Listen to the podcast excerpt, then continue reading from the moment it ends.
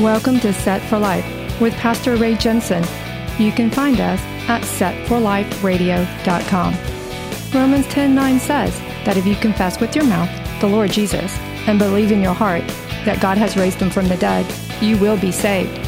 So let's listen from God's word, verse by verse, on how we can prepare for the coming of the Lord Messiah Jesus, who died on the cross so that you can be set for life. You're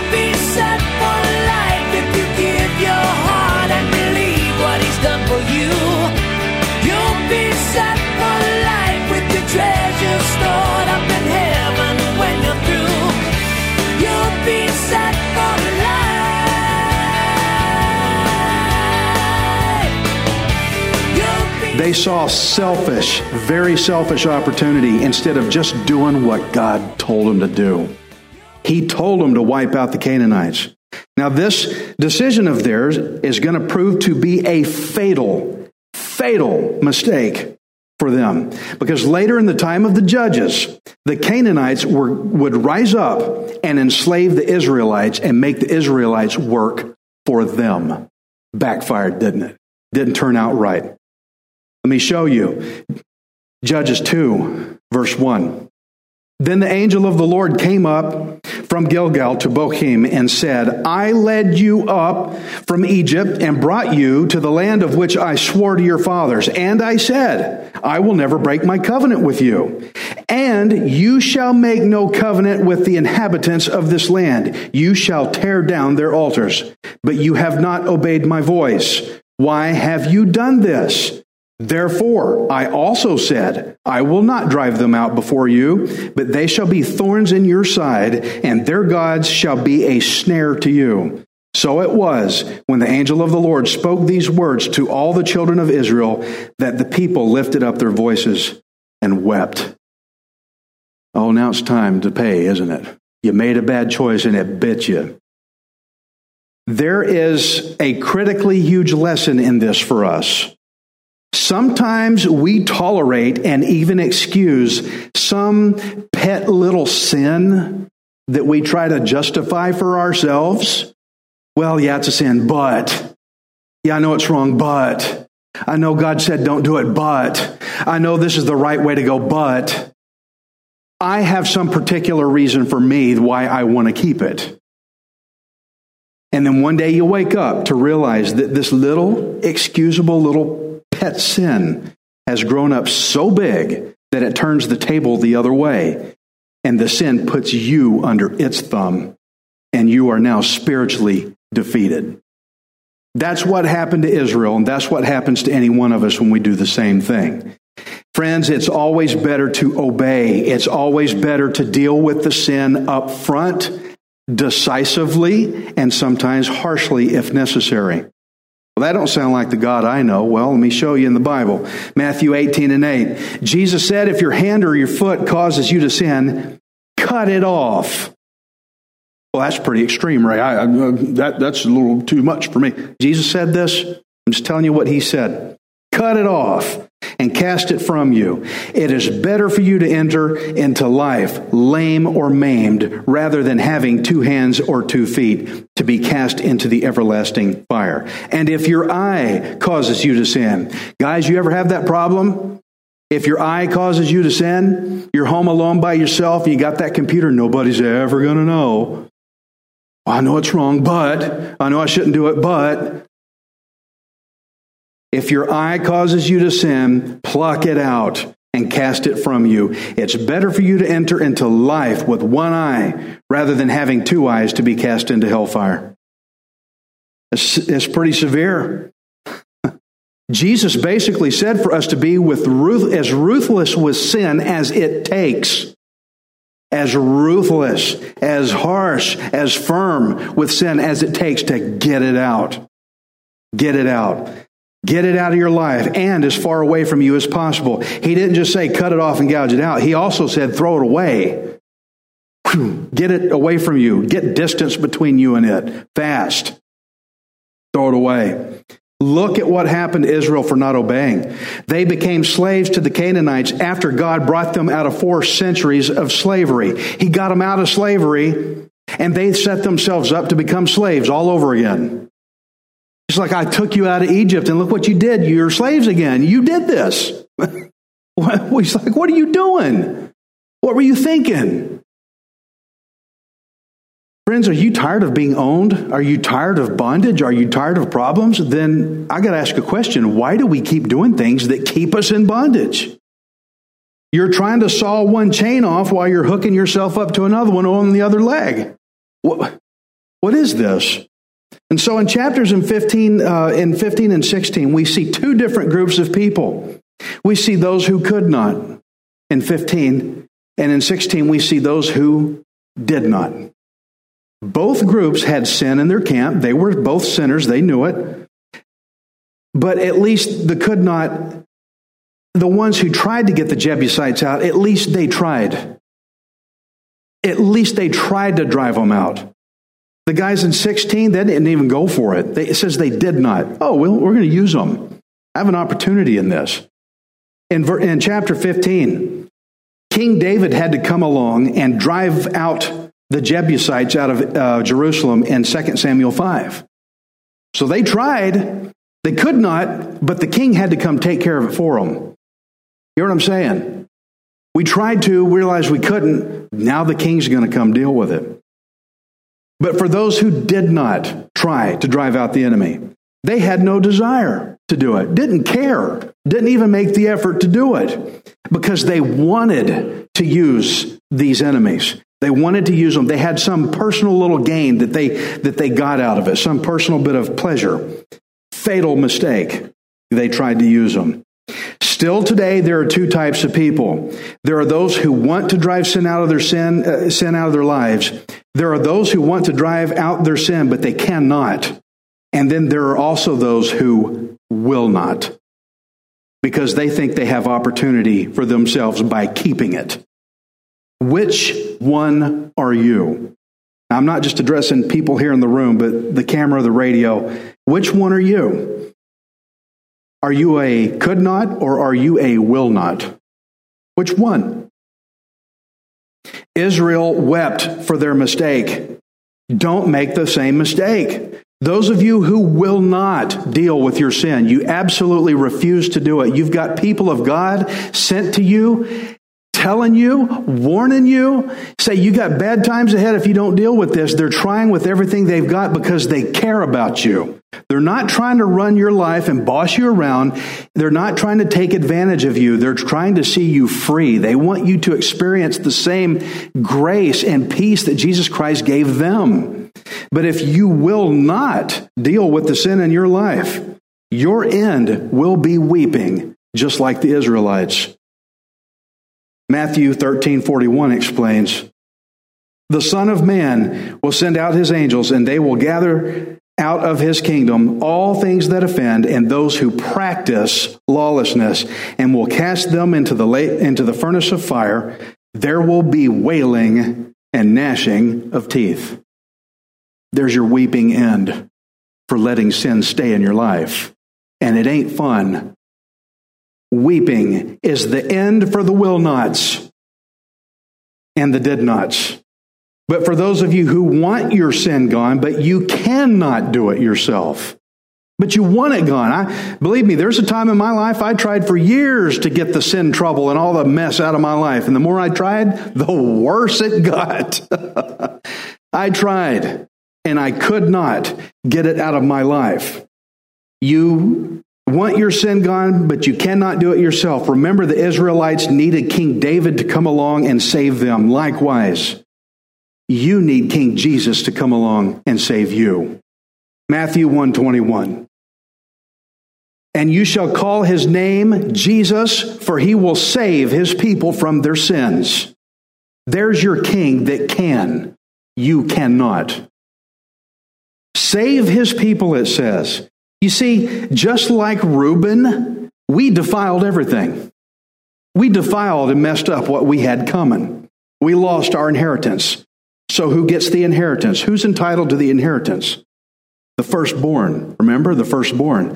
Colossians 1:15 of Jesus. He is the image of the invisible God, the firstborn over all creation. Oh, look at that. There's the one who's entitled.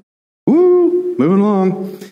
Jesus has the entitlement of the firstborn, but how does this relate back to me so that I can regain what sin took away from me?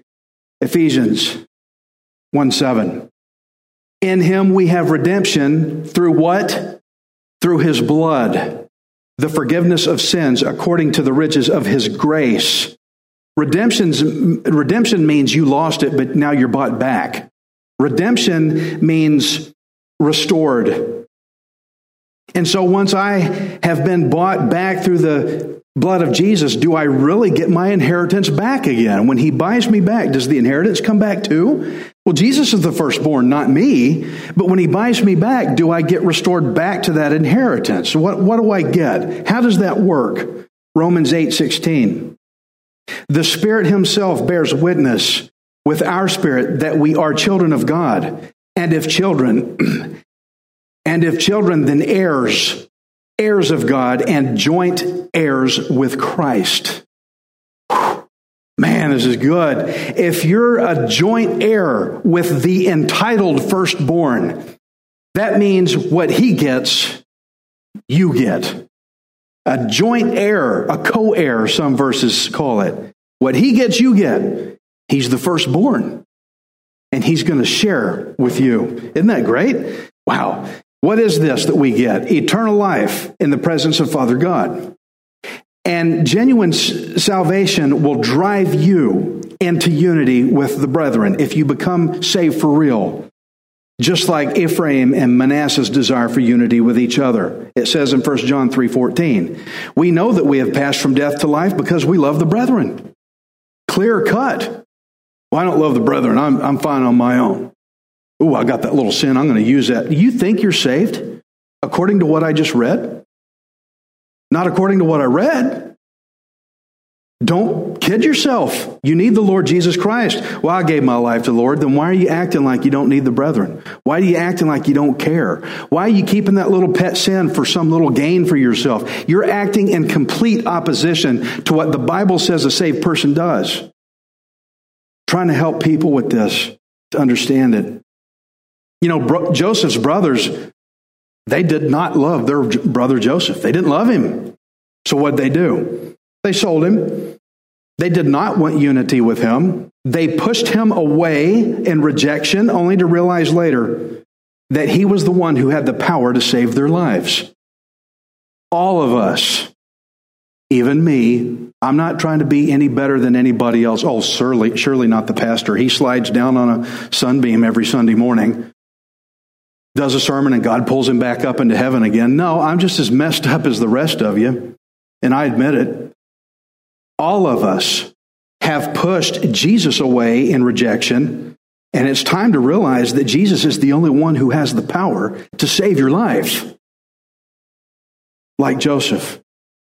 Acts 4 and 12, nor is there salvation in any other, for there is no other name under heaven given among men by which we must be saved. Jesus or nothing, guys. Well, I don't like that. Hey, be glad you got Jesus at all.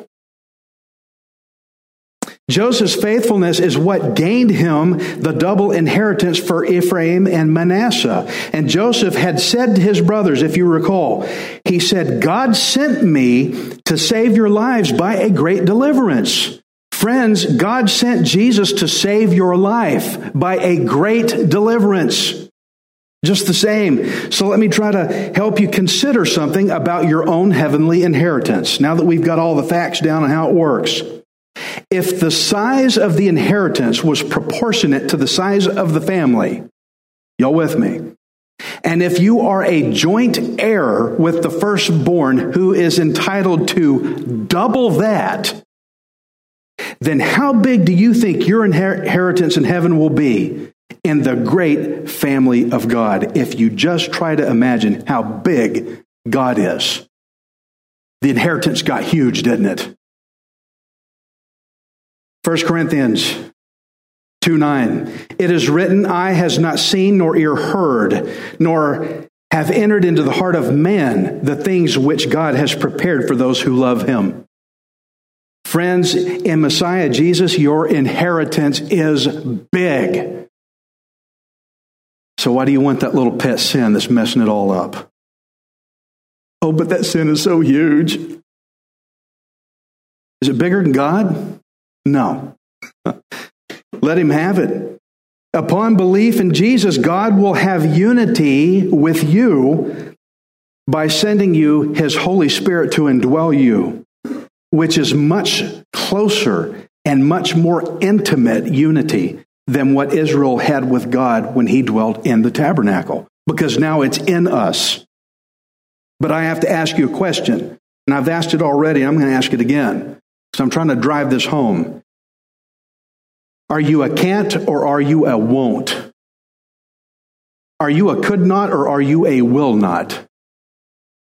The can't crowd knows they need a savior to deal with sin for them. But those in the won't crowd, they will not. Those are the ones who try to keep that fun little pet sin because they think they're getting some kind of gain out of it. They still think, I've got something I can get out of this, so I'm not letting it go. That little sin is going to rise up and bite your head off, man. And you will be weeping. It ain't going to be fun later. Don't be fooled.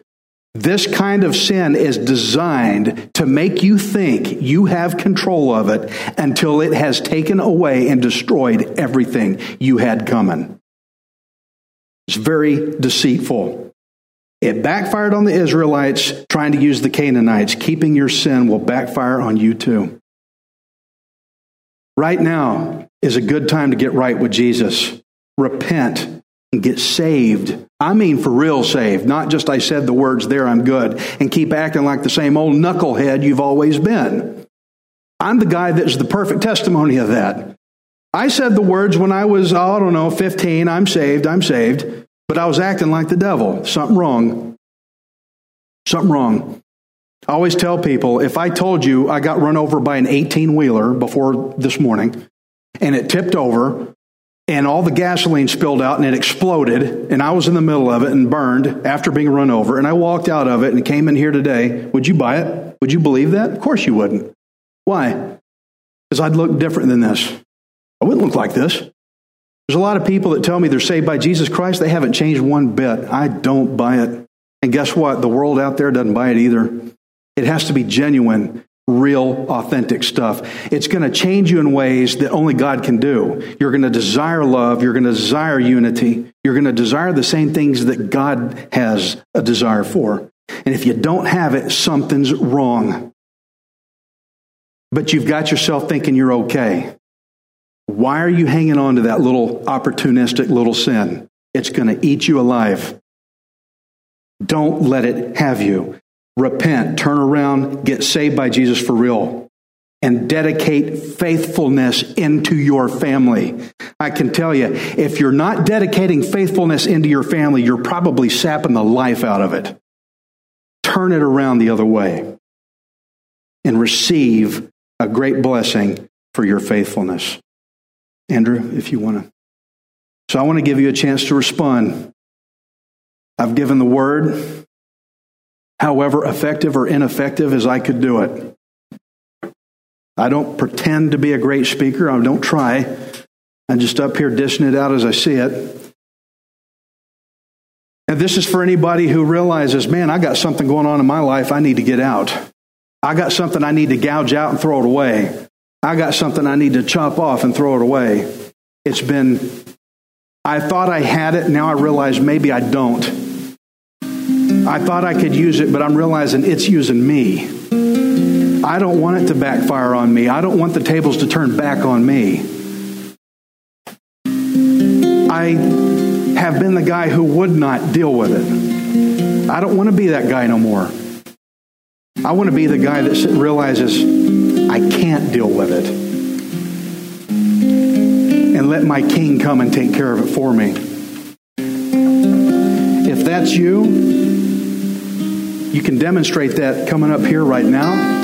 If you have somebody you're praying for that this describes them, you can come up and pray for them also. Doesn't have to be just about you. It could be someone you're praying for, or it could be you yourself. Come up here and take it to the altar. We're going to see later that the Israelites build an altar. It's an elevated place. like the stage, I guess, it's an elevated place where they come to present their prayers to God, to bring their requests to God. And that's all I'm asking you to do. Bring your request to God. Say, God, I can't, I can't do this thing. It's had me long enough. I don't want it to have me anymore. It's beyond me. But Lord, even my borders, there's fruitfulness in you. Lord, I ask you, King Jesus, come take it and deal with it. I can't change what I cannot change. Show me what I even need to gouge out. But for the things I know I need to deal with, I don't want to be a will not. I want to be a could not because you can. Lord, I pray for anybody in the room, anybody on radio or video that knows they need to get right with you and they will not do it. work your glory and your in your power, Lord God, like even like you did me. You brought me to my knees because you wanted me more than anybody wanted me. You came after me, Lord. Go after them. Get them. Bring them to their knees. Strip them of every ounce of strength they have and then bring them back up in restoration again. That's love. Through the body of Christ, the assembly of believers, the unity, love of the brethren, we can encourage them that in the blood of Jesus Christ there is redemption. Bring your people back, Lord God. Lord, I pray for the people I know who will not get right with you. Use me. And Lord, when you use me, help me realize it's going to come at my expense. That's what being a sacrifice is. May I not forget that so that I don't get upset about when things are taken from me. Lord, we took your life from you on the cross. I thank you, Lord God, for all those you're drawing. Lord, there are people up here praying on behalf of themselves and also on behalf of others. Some of the people may be seeing them praying for them right now. Realize there are people up here praying for you. We ask you, Lord, to bless our time with you. We ask you, Lord, to hear our prayer.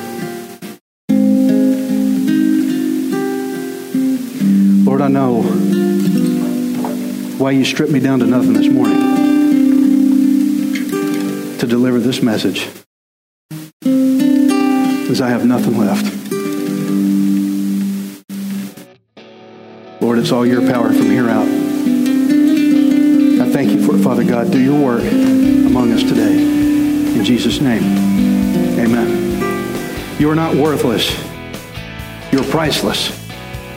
Messiah Jesus died on the cross to redeem you.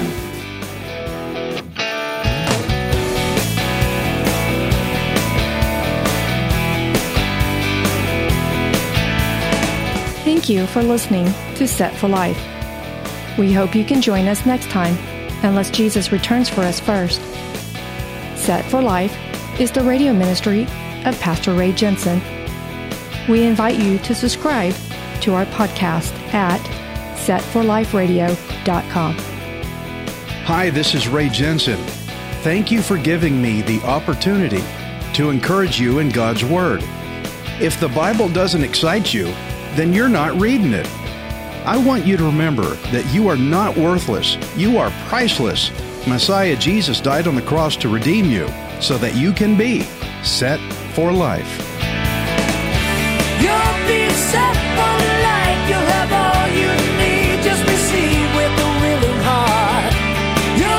set for life. You'll be on your way any day you decide to start.